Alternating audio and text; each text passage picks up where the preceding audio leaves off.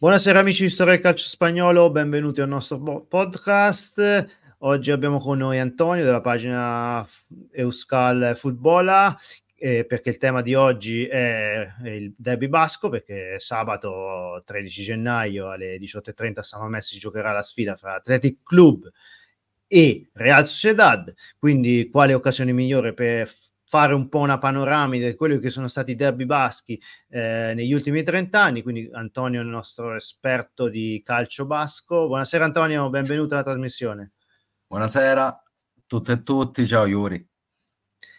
Antonio ha questa pagina Facebook Euskal Football. Da che nasce questa pagina, questa mm, voglia di condividere la tua passione per il calcio basco? Ma nasce un po' così in realtà. Era da un po' di tempo che non scrivevo in generale, eh, l'avevo fatto un po' a livello professionale. E avevo pensato di riprendere scegliendo un argomento che mi interessa molto, quindi calcio basco. E, vabbè, il tutto nasce del, comunque dalla mia passione che si è tramutata in tifo negli anni per l'Athletic e, e poi da lì insomma ho preso un po' in simpatia territorio, cultura, un po' tutte le squadre, diciamo, della provincia. Sì, che il calcio basco offre molto sia a livello puramente tecnico, ma anche a livello passionale di quello che rappresentano i, i vari club nel territorio, perché eh, basta pensare al discorso dell'Athletic Club che ha questa filosofia di utilizzare solamente calciatori eh, baschi o comunque sia nati nello Scaleria, il territorio che comprende anche delle province francesi, della vecchia, vecchio paese vasco antico, e quindi ma anche la stessa Real Sociedad ha una filosofia propria, sempre di guardare alla cantera, e anche le squadre minori come l'Alaves e l'Eibar sono ricche di tradizioni, no? Eh, assolutamente, comunque dai, ci sono quattro squadre, squadre basche in Liga, se appunto consideriamo come basca anche l'Osasuna, quindi prendiamo l'interpretazione della regione basca e non di una delle comunità autonome della Spagna, eh, più appunto l'Eibar, quindi c'è stato un momento in cui c'erano cinque squadre basche in Liga, eh, un quarto delle partecipanti, eh, è assurdo anche perché parliamo di, mh, di una comunità autonoma eh, non così popolosa, ci sono cinque squadre di cui almeno tre eh, direi che fanno un uso l'Athletic quasi esclusivo della cantera, anche Real Sociedad e Osasuna eh, utilizzano tantissimo la cantera. Alla Vesse i Bar un po' meno, sono club un po' più piccolini a livello storico, però insomma eh, sono numeri impressionanti. Sì, spesso poi magari hai detto i, i bar alla Ves spesso utilizzano quel, quei giocatori che magari non trovano spazio nell'Athletic Club o nella Real Sociedad, vedi quest'anno ci sono stati diversi scambi fra eh, Vittoria e San Sebastian, per esempio, cioè più in direzione Vittoria che eh, tipo Gorosabel o Guridi. Sola. Eh, sì. sì, sì. Sì, perché comunque eh, poi magari ne parleremo più in là. Eh, dopo lo screzio, tra virgolette, dello scippo eh, di Eceberria da parte dell'Atletic alla Real, si è creato un po' di accredine eh, tra le due dirigenze, quindi è un po' più raro di prima vedere trasferimenti diretti tra queste due squadre, anche perché la Real negli anni è molto cresciuta, quindi l'Atletic magari non rappresenta più eh, l'elite ecco, del calcio basco, ma insomma, ormai sono ormai squadre di pari livello da diversi anni e la Real Sociedad magari preferisce cedere per questa ragione anche più all'Alaves. Eh, anche giocatori tipo appunto citavi Goro Sabel che all'Athletic farebbe molto comodo visto l'età di De Marcos lì a destra. Sì, esatto.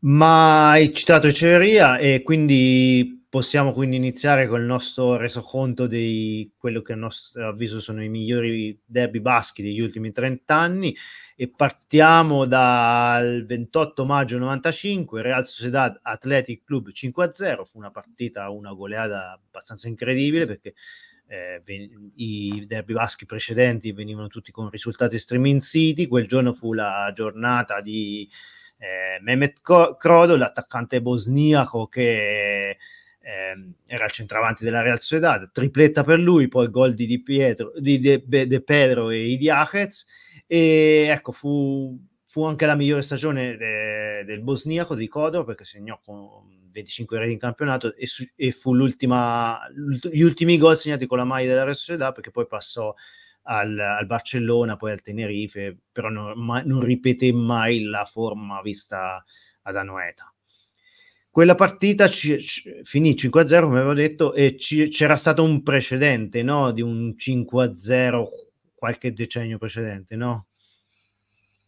Eh sì, c'è il derby, quello più famoso in assoluto, no? Eh, il risultato in quel caso era passato del tutto in secondo piano, il derby del dicembre del 76, eh, quello insomma che è diventato mh, storico, iconico, eh, in cui i mh, capitani delle rispettive squadre, eh, Inacio Cortabarria e José Angeli Ribar, entrarono ehm, in campo brandendo un'icurrigna, la bandiera basca, ehm, e siamo in un periodo storico in cui eh, Franco è morto, era morto l'anno precedente, però il regime c'era ancora, anche se un po' traballante, e, e sotto il regime franchista comunque tutte le, eh, le istanze eh, indipendentiste mh, mm, erano state eh, soppresse, i baschi erano stati uno dei popoli più vessati di tutta la Spagna, quindi era severamente vietato esporre simboli del genere, invece loro due entrano in campo prendendo questa currigna. Poi folklore, verità, non si sa bene il limite un po', un po labile. Ehm, storia vuole che la, quella precisa curigna fu cucita dalla sorella eh, di Uranga, calciatore della Real, soprannominato Trotsky, che insomma fa capire. Già dice di suo le sue tendenze politiche. E, e, niente, insomma, mh, anche que- quella foto lì poi divenne iconica, mh, anche poi nel, nei mesi successivi del ritorno alla normalità di tutta la Spagna. E, e Derby sì che era finito 5-0, però appunto il risultato è la cosa meno importante, almeno in quell'occasione lì. Sì, anche in quel caso, come spesso accade nella storia in generale, il football ci mise uno zampino per cambiare un po'. Quel dove non arriva polit- i politici, spesso arriva il football. Non sempre, però ha, spesso ha dato mano in, in, alcuni processi di pace, in questo caso nel pass- nella transizione, come lo dicono in Spagna, la transizione fra la dittatura e la democrazia, ecco, fu quel processo ecco, che durò qualche anno dalla morte di Franco fino all'arrivo fin- della democrazia con con le nuove votazioni, con il nuovo presidente eletto dal popolo. Ma questo diciamo è un'altra storia. Abbiamo detto 5-0 mm, per la Real Sociedad nel 95, in quella squadra c'era anche l'attuale allenatore della Real Sociedad, Imanol Alguacil. Quel giorno non giocò perché ci fu un cambio di modulo e fu schierata una formazione più offensiva del solito e mhmm, in quel caso eh, Alguacil rimase in panchina. Chi entrò invece negli ultimi minuti fu un giovane di nome Eceverria che però lo fece con la maglia della Sociedad, anche se conosciamo Eceverria con un'altra maglia, no Antonio? Eh sì, Giuseppe Eceverria era appunto canterano della Real, cresciuto a Zubieta e come accennavo prima, era un periodo in cui era un po' più semplice che ehm, giocatore passasse dalla Real all'Athletic, soprattutto più che viceversa. E Ceperia fu uno di quei casi, e fu un caso molto chiacchierato perché l'Athletic pagò eh, intanto una cifra importante per l'epoca per un giocatore di mh, appena 17 anni, che appunto eh, aveva esordito eh, proprio in quel periodo e, e, poi, come ben sappiamo, divenne una colonna dell'Athletic per oltre 15 anni, anche della nazionale spagnola. E questo, questo scippo, come lo definiscono tifosi della Real, ha lasciato un po' dei segni che ancora, come dicevo prima, ritroviamo pure oggi. Poi eh, Eceberri appunto disputerà eh, un'infinità di derby con la maglia dell'Atletic, alcuni li decise anche. Sì, perché abbiamo detto nel 95 quella fu anche la, statisticamente la prima vittoria in un derby vasco della Real Società nel nuovo stadio di Anoeta perché ricordiamo all'inizio degli anni 90 fu demolito il vecchio e mitico stadio di Atocha si passò ad Anoeta, stadio che originalmente per tanti anni ha avuto la pista atletica, adesso è stata tolta. Eh, in quel caso fu la prima vittoria. Quella vittoria aprì anche un filotto che durò per 15 partite senza che mai l'Atletic riuscisse a vincere, cosa eh, abbastanza inaudita nella storia dei, dei due diciamo del derby basco e si arrivò fino al 2001 quando il 14 gennaio 2001 ci fu il derby Real Sociedad Athletic Club in quel caso si impose ecco, l'Athletic Club 2 a 0 con doppietta proprio di Echeverria des- gioco del destino no? Eh sì, decise la doppietta di Echeverria appunto eh, tra l'altro era un derby in cui eh, dopo questo digiuno così prolungato, l'Atletic andò a vincere eh, in casa della Real, eh, dando, assestando un bel colpo ai, agli eterni rivali perché già si presentavano a quella partita, eh, se non ricordo male, da ultimi in classifica. Sì, esatto. Ehm, la Real infatti faticò un po' per tutta la stagione poi a, a risollevarsi, eh, cambiò guida tecnica per tre volte, iniziò Clemente, proprio Javier Clemente, colui che aveva lasciato gli ultimi titoli a Bilbao negli anni Ottanta, poi Perico Alonso per alcune partite, il papà di Xabi Alonso, e, e quindi John Toshak. La Real riuscì a salvarsi quell'anno solo perché fece, fece un bel filotto nelle ultime cinque partite, 10 punti, eh, vendicando tra l'altro in una di queste ultime cinque partite il derby dell'andata, quindi andando a vincere a Bilbao. Lì fu un derby abbastanza assurdo. Sì, perché finì 3 a 1 per la Real, quel derby, e finì anche in 9 contro 10. Real, la Real rimase in 9, fu espulso Xavi Alonso, che era il suo secondo derby e rimediò all'espulsione per doppia munizione.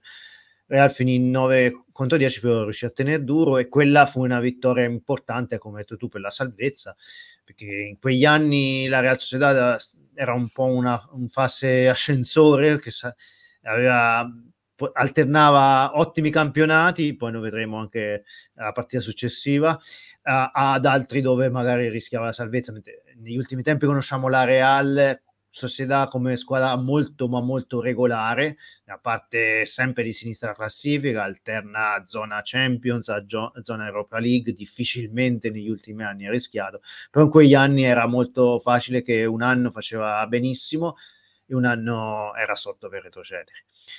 L'anno in cui fece un campionato straordinario fu la stagione 2002-2003 perché la Real Sociedad partì fortissimo e campione d'inverno con 43 punti, 5 addirittura davanti al Real Madrid, 8 su Valencia, Barcellona a 20 punti da capolista vasca.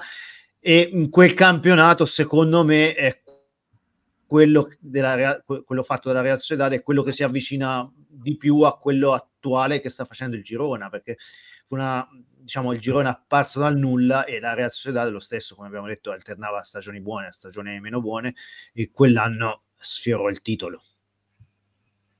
Sì, infatti il derby di cui abbiamo appena finito di parlare risaliva solo a due anni prima praticamente, la Real si era salvata appunto nelle ultime giornate. E, ehm, in questo caso, sì, tra l'altro sono d'accordissimo il paragone che fai col, con il Girona, perché è una squadra assolutamente inaspettata che dal nulla, campione d'inverno da imbattuta, eh, e non era una squadra assolutamente eh, ricca di giocatori che poi hanno avuto chissà quale carriera o venivano da chissà quale carriera.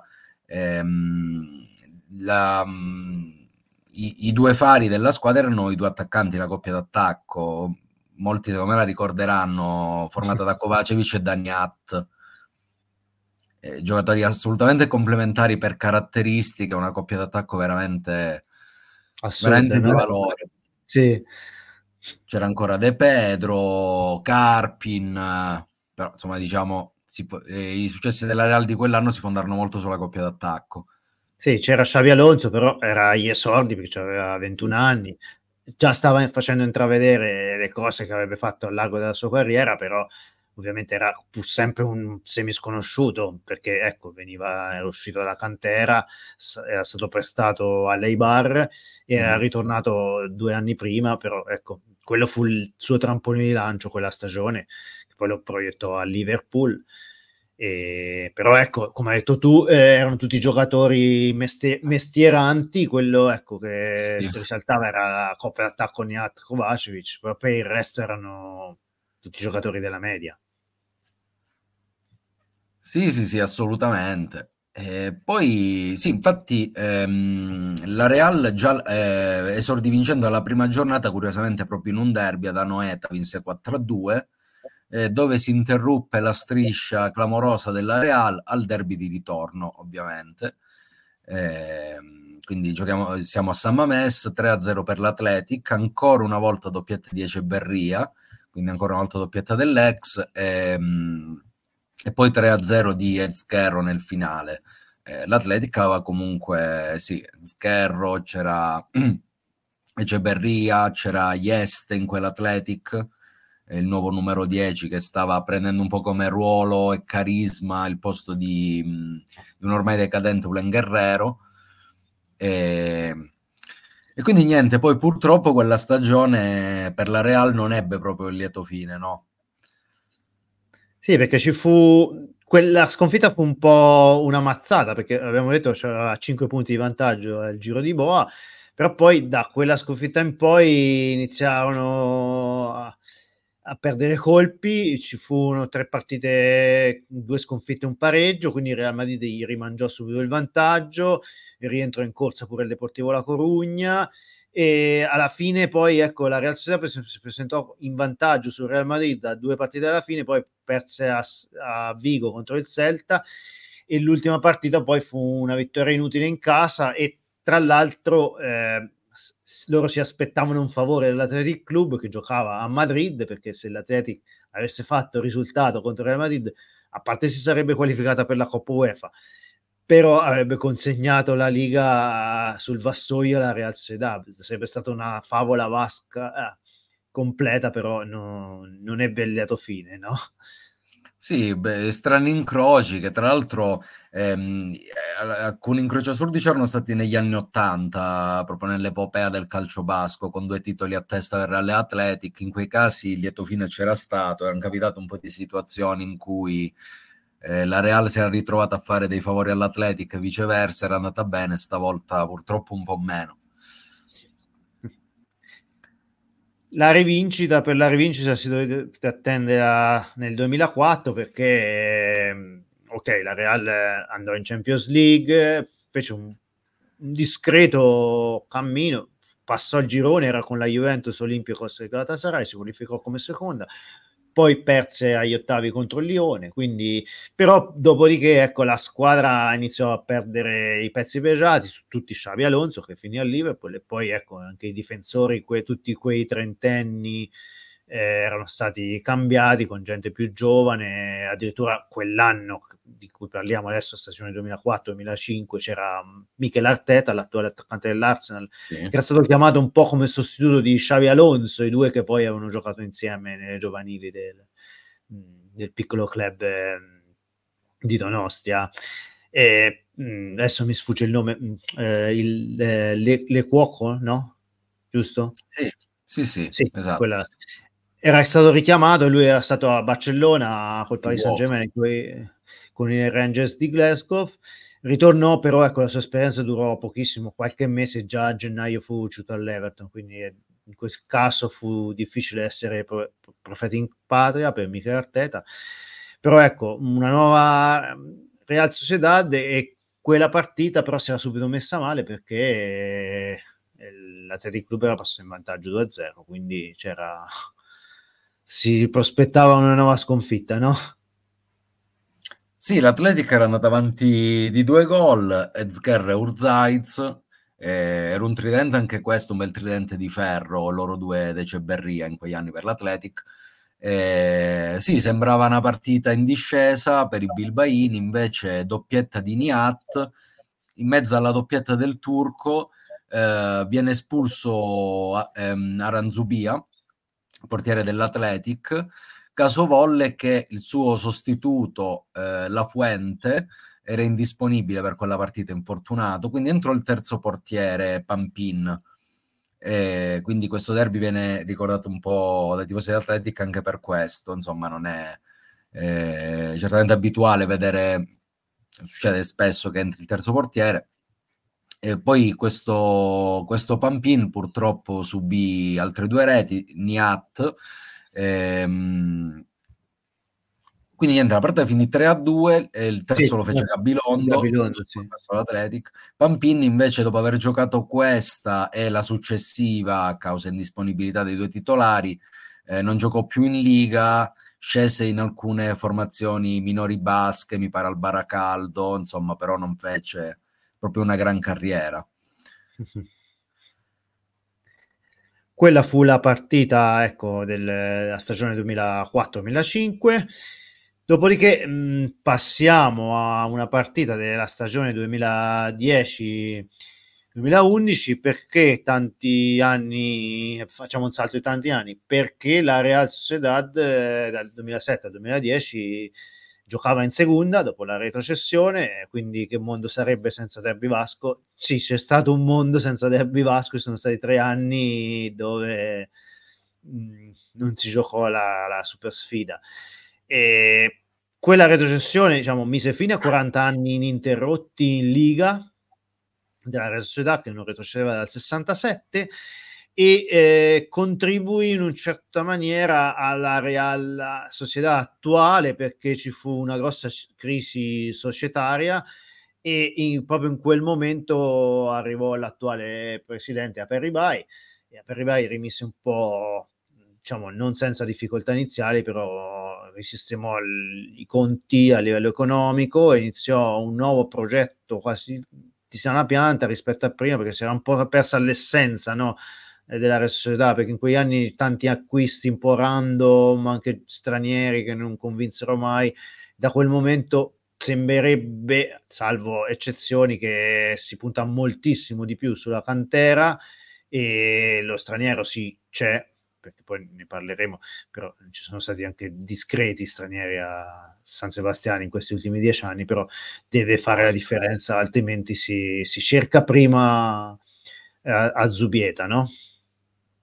Assolutamente d'accordo, sì, fu, fu, assolutamente inaspettata la retrocessione della Real, però come dicevi tu, frutto comunque di una gestione per niente oculata né sul piano sportivo, puramente sportivo, nel senso che appunto arrivarono diversi giocatori che però non lasciarono traccio quasi, e, e anche a livello economico, perché coi conti in rosso, come dicevi poi a Perribai, rimise un po' le cose a posto e soprattutto sì, da, da quel momento lì la Real tornò a utilizzare eh, molto di più la cantera, una cosa che si tramanda ancora oggi. Eh, vediamo la Real di oggi, la cantera la utilizza soprattutto eh, per costruire l'ossatura, eh, quindi eh, difensori, centrocampisti difensivi, poi cerca di acquistare quanto più talento possibile davanti. Noi ci ha abituato un po' a questo. Sì. Eh, eh, però comunque appunto sono stati tre anni in cui la Real eh, ha giocato in seconda divisione e si è ritirata su eh, anche e soprattutto per merito di quei giocatori, mi viene in mente il primo Sciabi Prieto, eh, che avrebbe potuto ambire sicuramente ad altri palcoscenici in generale, forse per la Real di quei tempi, sicuramente negli anni della seconda divisione, invece lui come altri eh, rimasero in B, riportarono il club eh, in Liga, quindi appunto che sì. torniamo al discorso, affidarsi su canterani, gente del posto che ha veramente a cuore il club, ti dà un surplus eh, che, che, non puoi, che difficilmente puoi acquistare altrove, secondo me.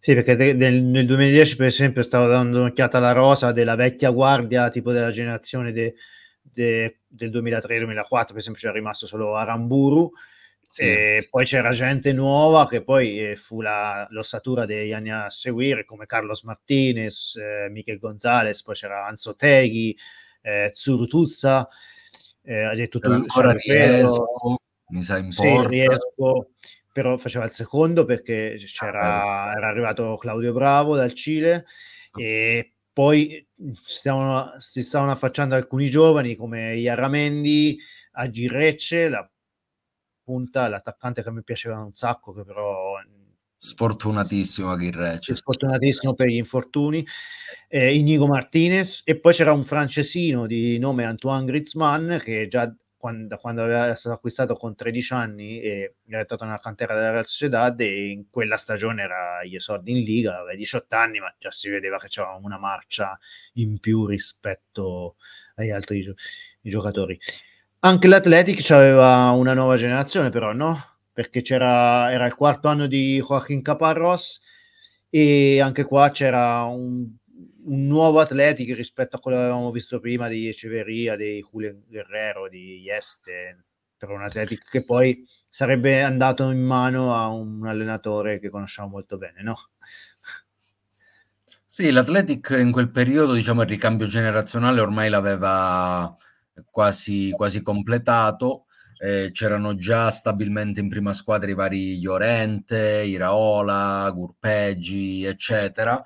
Eh, in più mh, era arrivato Avi Martinez dall'Osasuna, un altro trasferimento che come dico come Ceberri all'epoca, ma fece parecchio scalpore. Eh, e poi tutti quei giocatori, sì, che eh, vabbè, Muniain ovviamente, altri giocatori che poi vennero valorizzati eh, l'anno successivo da Bielsa, penso a Susaeta, eh, i Turraspe che i livelli visti con Bielsa non li ha più raggiunti in carriera. E, ehm, e sì, Joaquin Caparros fece quattro anni, aveva preso in mano l'Athletic che veniva dal biennio negro, eh, in cui aveva rischiato appunto due anni di fila di retrocedere. Eh, invece Caparros aveva dato stabilità, aveva dato un gioco molto semplice, diretto, ehm, fondato sostanzialmente su, sulla ricerca di Llorente e aveva ottenuto risultati comunque importanti, una finale di Coppa del Re che mancava da tanti anni, poi persa col Barcellona, tanto per cambiare, e, ehm, e, la qualificazione, come accennavi tu prima, alla fine della stagione in, in, Europa League, che poi permise a Bielsa di prendere la squadra e compiere quella cavalcata incredibile, super emozionante. Sì, fra i giocatori che con Bielsa, sia con Caparroschi che con Bielsa fecero un po' un salto di qualità anche Michel San José, che sì. quel giorno si segnalò un po' negativo sul derby del 2010 che fece il fallo su, da rigore e che poi segnò Xavi Prieto e poi fece un altro gol quindi fu ricordato come il derby di Michel San José in negativo, però San José è uno di quei giocatori che proprio con Caparossa e poi con Bielsa fece un salto di qualità incredibile, arrivò anche in nazionale, eh, fu convocato sì. anche dal Bosco in nazionale, quindi eh, pensarlo adesso magari può essere, però in realtà il rendimento sul campo gli fece meritare la nazionale proprio. Sì, intanto perché poi era stato reimpostato soprattutto da Bielsa e poi da Valverde ancora dopo, da difensore centrale a mediano davanti alla difesa. Eh, questo diciamo eh, compensava un po' le sue lacune difensive, eh, però gli permetteva di giocare più avanzato. Eh, per diversi anni fece anche parecchi gol da corner o tipo quello in Supercoppa, non so chi sì, lo ricorda. Da centrocampo, sì. Assurdo proprio da, da PlayStation. E, ehm, e si arrivò anche in nazionale in quel ruolo come riserva di Busquets praticamente. Quindi dal derby del 2010 saltiamo al 2016 perché anche qua c'è, c'è una nuova generazione sia da parte della Real che soprattutto nel, nell'Athletic Club perché diciamo il biennio Belsa fu eh, esaustivo dal punto di vista sia delle emozioni ma anche fu abbastanza logorante soprattutto il secondo anno dove sembrava che niente funzionasse. No? Il primo anno fu spettacolare, poi il secondo anno iniziò così così, poi ci fu quello di il problema con Iorente, del mancato rinnovo. Con Amore Bieta, uguale. Poi le prestazioni erano quelle che erano, quindi diciamo Bielsa salutò eh, dopo il secondo anno e ci, era necessaria una mano sapiente che prendesse in mano di nuovo la squadra e gli desse nuovamente vi- vigore e quella mano sapiente è quella che poi c'è anche adesso, Ernesto Valverde, che ri- rigenerò di nuovo quella squadra che sembrava eh, sfinita, proprio. Invece aveva ancora molto da dare, soprattutto con gli inserimenti di un paio di due o tre giocatori nuovi come Iñaki Williams, prodotto settore, settore giovanile, e Aduriz, Ariz Aduriz, che fu un cavallo di ritorno che nessuno si aspettava che a 35 anni tornasse e dasse una media realizzativa come quella che diede negli ultimi anni di carriera, incredibile. Sì, eh, si, si dice, o meglio, eh, spesso è vero che i, i centravanti tante volte tendono a maturare tardi, però non penso di aver mai visto un caso come quello di Aduriz che, non dico dal nulla, ma quasi, eh, superati i 30, inizia a segnare, eh, oltre con una frequenza allucinante, ma anche reti di, mh, pre, di pregevolissima fattura, destro, sinistro, acrobazia, testa, vabbè che è un po' il suo il suo marchio di fabbrica, il colpo di testa. E, ehm, sì, lui era stato preso per dare il cambio a Llorente, tornava da Valencia, era stato acquistato per un paio di milioni. E poi, appunto, come dicevi tu, ci fu il problema con Llorente, Duriz iniziò a giocare titolare e non perse più il posto. E, um, e i giocatori che diciamo si consacrarono con Valverde, aggiungerei Laporte, che aveva esordito con Bielsa già il secondo anno, però diciamo divenne poi inamovibile eh, con, con Valverde. Sì, quel derby che, che, trattiamo adesso fu giocato il 16 ottobre del 2016 e fu vinto 3 a 2 dall'Athletic Club. Fu una vittoria fu il, che fu segnata dal golasso di Mugnain eh, che fu una rete di quasi alla del Piero, sulla sinistra un ri- rientrò e poi scoccò un tiro incredibile al set, imparabile, lì poi si aprirono le danze per l'Atletic perché era stata la, la Real Sociedad a passare in vantaggio. Poi, ecco, dopo, dopodiché si scatenarono Mugnain, Iñaki Williams e Aduriz, segnarono un gol a testa e poi, vabbè, nel finale ci fu il 3-2, però eh, fu dominata anche perché Rulli in precedenza aveva fatto un sacco di parate anche sul, sull'1-1, sull'1-0, quindi fu un successo meritatissimo per, per l'Athletic. Mentre eh, la Real Sociedad stava attraversando diciamo un, una inesperata crisi tecnica perché dopo, eh, dopo Montagnier ci fu Arasate che attualmente è l'allenatore dello Sasuna però non funzionò, ci fu, diciamo, secondo me poca pazienza con lui, non trovi? Sì, beh, il tempo con lui è stato galantuomo perché comunque allo Sassuolo ormai lì da sei anni mi pare, i risultati eh, parlano per lui, comunque ha preso un...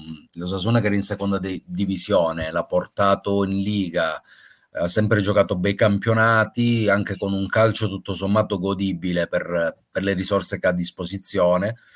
E, finale di Coppa del Re l'anno scorso, qualificazione in Europa, anche se poi eh, purtroppo sono usciti con col Bruges ai playoff. Eh, quindi si condivido che avrebbero potuto avere un po' più di pazienza. Poi chiamarono Moyes, che non è proprio il tipico allenatore, secondo me, da liga.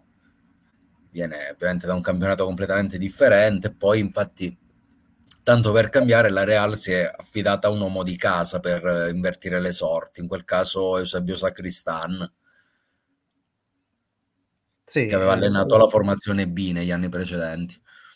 Sì, Eusebio Sacristan, ricordiamolo, ex giocatore del Barcellona ai mm. tempi de, di Cruyff anche lì eh, diciamo poi eh, dopo Eusebio Saristan fu chiamato Imanol e lì si vide di nuovo il salto di qualità de, eh, alla guida della Real Sociedad quella Real Sociedad aveva perso Griezmann quindi c'è anche c'era, diciamo c'era anche poca forse era la tappa meno chiara sulla gestione a Perribai perché c'erano dei giocatori in, in, in, odore di rilancio, come poteva essere Canales o Granero o anche Wammi che poi andò al Betis. Quei giocatori però mh, il Canales di, di, San Sebastian eh, non era il Canales di, che abbiamo visto con il Betis, per esempio. È vero che c'è un sacco di problemi di infortuni, però eh, non so, non aveva, probabilmente non era il suo ambiente, non so. Eh, quei, quei, tre acquisti che ho citato, Wammy si fece un qualche golletto, però non sembravano pesci fuori d'acqua in, in quella Real Sociedad. Sì, furono tutto fuorché acquisti differenziali. E, ehm, e, il fatto che dici che comunque la Real era in un momento un po' mh, si capiva bene che, che direzione volesse intraprendere. Eh, di lì a poco Inigo Martinez, che era uno dei pezzi più pregiati, cresciuto a Zubieta, nazionale spagnolo, eh, decise di passare all'Athletic. L'Athletic pagò la clausola di 32 milioni, acquisto più oneroso della storia, eh, magliette strappate ad Onostia. Athletic aveva appena venduto la Port, quindi aveva disponibilità economica. Inigo Martinez, nelle dichiarazioni che fece all'epoca, eh, lasciò un po' intendere il fatto che l'Athletic, eh, forse per, per, l'ultima volta, eh, era ancora visto come una tappa superiore rispetto alla Real. Invece gli anni immediatamente successivi hanno visto la Real uh, più su in classifica, in Europa e, e anche stiamo arrivando diciamo all'ultimo sì. paragrafo, quello più allora, dolente. Sì, perché poi abbiamo detto Real più avanti, Real più avanti, ma poi per, per determinare se uno è più avanti ci vuole da vincere una partita, ci vuole da vincere una finale. Questa finale accade nel 2021, sarebbe dovuta accadere nel 2020 poi il destino e il coronavirus eh, vollero che si giocasse l'anno dopo, diciamo, fu una scelta anche dei due club che pensarono che giocando un anno dopo la, l'epidemia di coronavirus sarebbe estinta, quindi sarebbe potuto eh, starci il pubblico, in realtà non fu così perché un anno dopo ancora la situazione non era migliorata, quindi eh, si giocò di nuovo senza pubblico, stavolta si giocò e diciamo non fu una grossa finale parlando di spettacolo, no? No, le, le, squadre, come hai detto ci provarono fino all'ultimo, posticiparono veramente fino sì, all'ultimo momento, poi non si poteva più aspettare perché c'era da giocare eh, la finale invece dell'anno in corso del 2021 e non si poteva ovviamente fare giocare prima quella del 2021, poi quella del 2020 provarono fino all'ultimo col prefetto, tante idee, soluzioni, capienza minima, pochi spettatori, invece alla fine purtroppo si giocò di fatto a porte chiuse. E la partita che sicuramente fa più male da tifoso dell'Athletic perché entrambe le squadre avevano fatto una bella cavalcata intanto fino alla finale eh, fu una partita comprensibilmente trattandosi di un derby di due squadre non più abituate a vincere, comprensibilmente brutta, nervosa, contratta. Ehm, la Real tenne di più il pallone, aveva un gioco più fluido. A noi mancava, l'Atletic mancava molta qualità in mezzo al campo in quel momento, però di fatto ci furono zero tiri in porta eh, da ambedue le squadre, zero parate dei portieri. Come di solito succede in questi casi, o c'è un episodio, una giocata, un errore. In questo caso fu un errore, a, un errore di un singolo a decidere la contesa. Sì, è il famoso rigore di Michelo Iassaval che diede la coppa alla Real una curiosità qua perché, come detto, si gioca un anno dopo rispetto, quindi, eh, ok, nella Real Sociedad c'è sempre Imanol, però l'Athletic Club cambia allenatore, quindi Gaisca Garitano, che aveva conquistato la finale, non c'è più perché viene sostituito da Marcelino, giusto nel gennaio 2021, e Marcelino eh, vince quasi in maniera improvvisa un un trofeo, la Supercoppa, Supercoppa che si giocava anche già allora nel formato a 4 in Arabia, credo sempre in Arabia, no? Sì, sì era il primo anno, se non il primo anno, credo sì. Quindi famo- la famosa vittoria contro il Barcellona e quindi c'era, diciamo, c'era fiducia nell'ambiente, anche perché poi eh, due finali di, di, Coppa del Re a distanza di eh, due settimane l'una dall'altra, perché poi dopo quella con la Real Sociedad si fu quella con il Barcellona. Che, quindi dopo due settimane eh, tornò alla Cartuca, l'Atletic però di nuovo perse, no?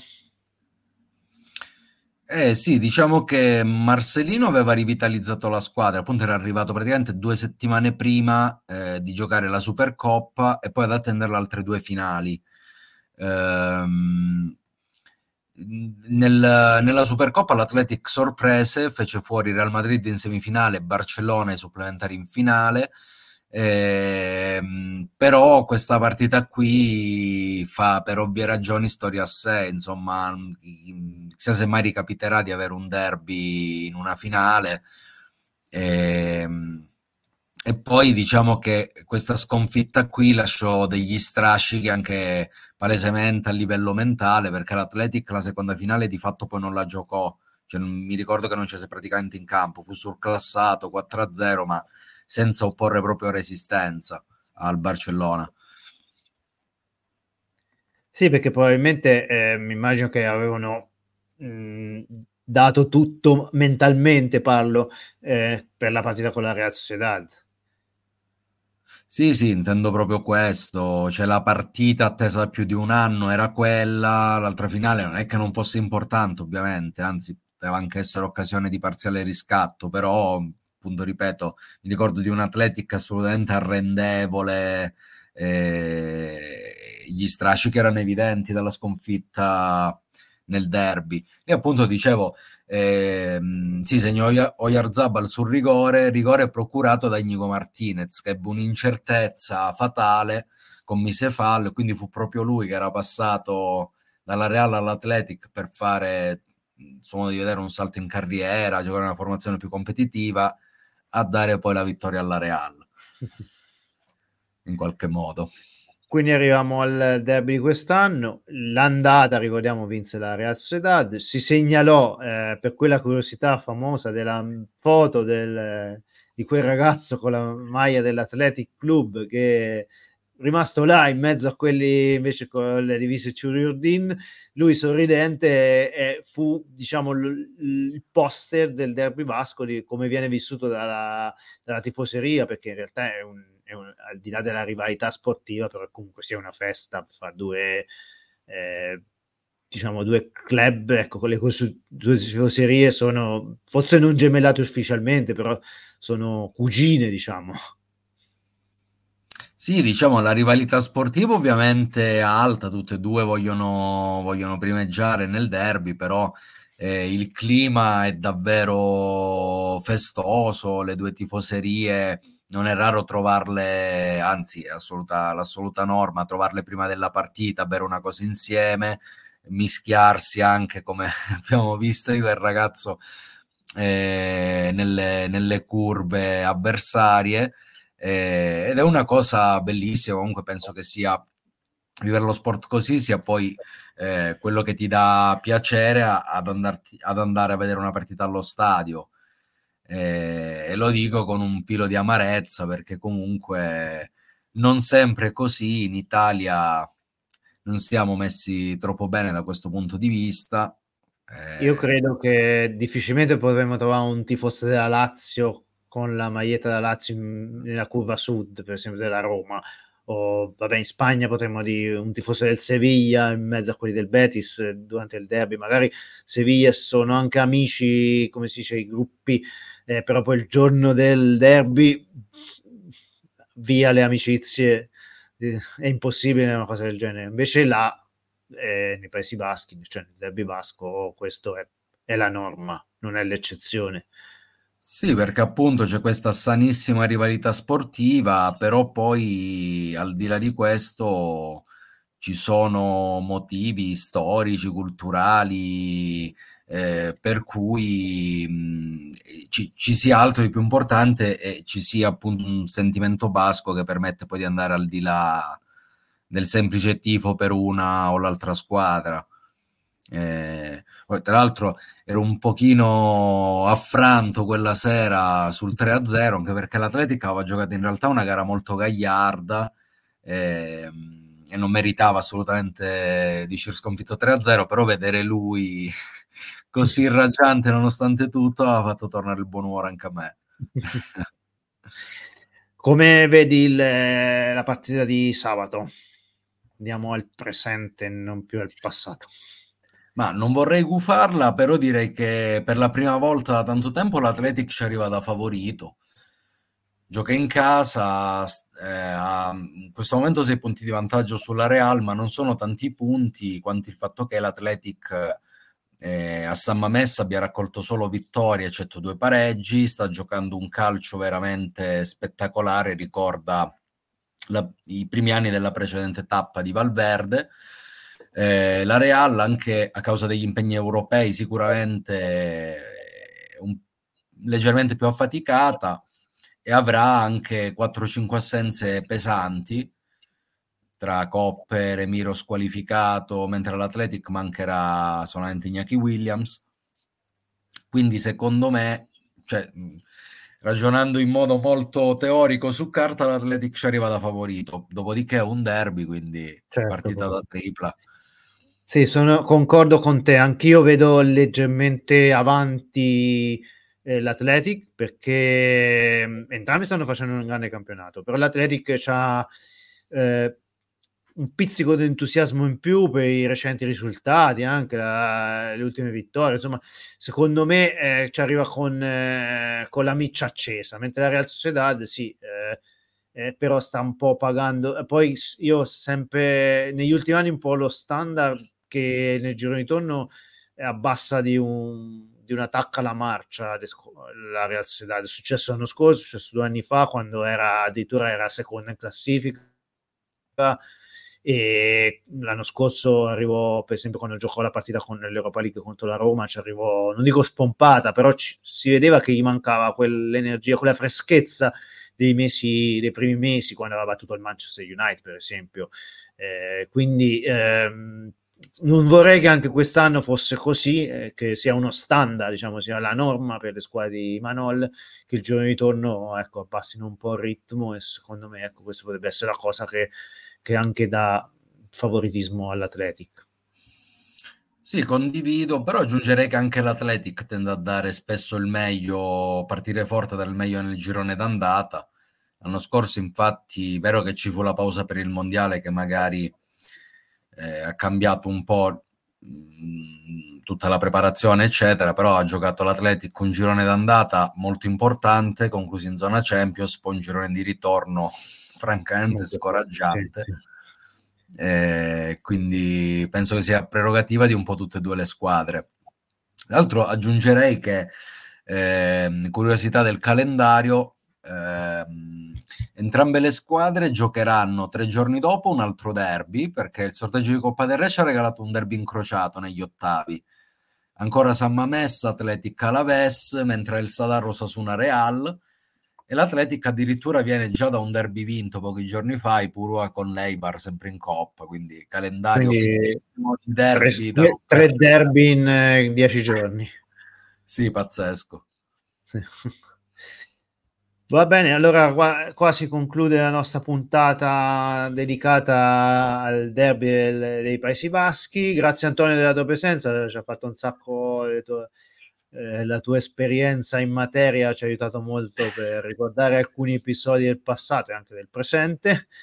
E niente, vi ricordiamo di seguirci sui nostri canali Storia Calcio Spagnolo, Euskal, Euskal Futbola su Facebook e niente, di condividere il podcast con i vostri amici. E niente, alla prossima. Allora, adios e come dicono nei Paesi Baschi, agur.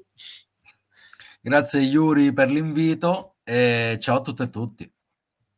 Ciao.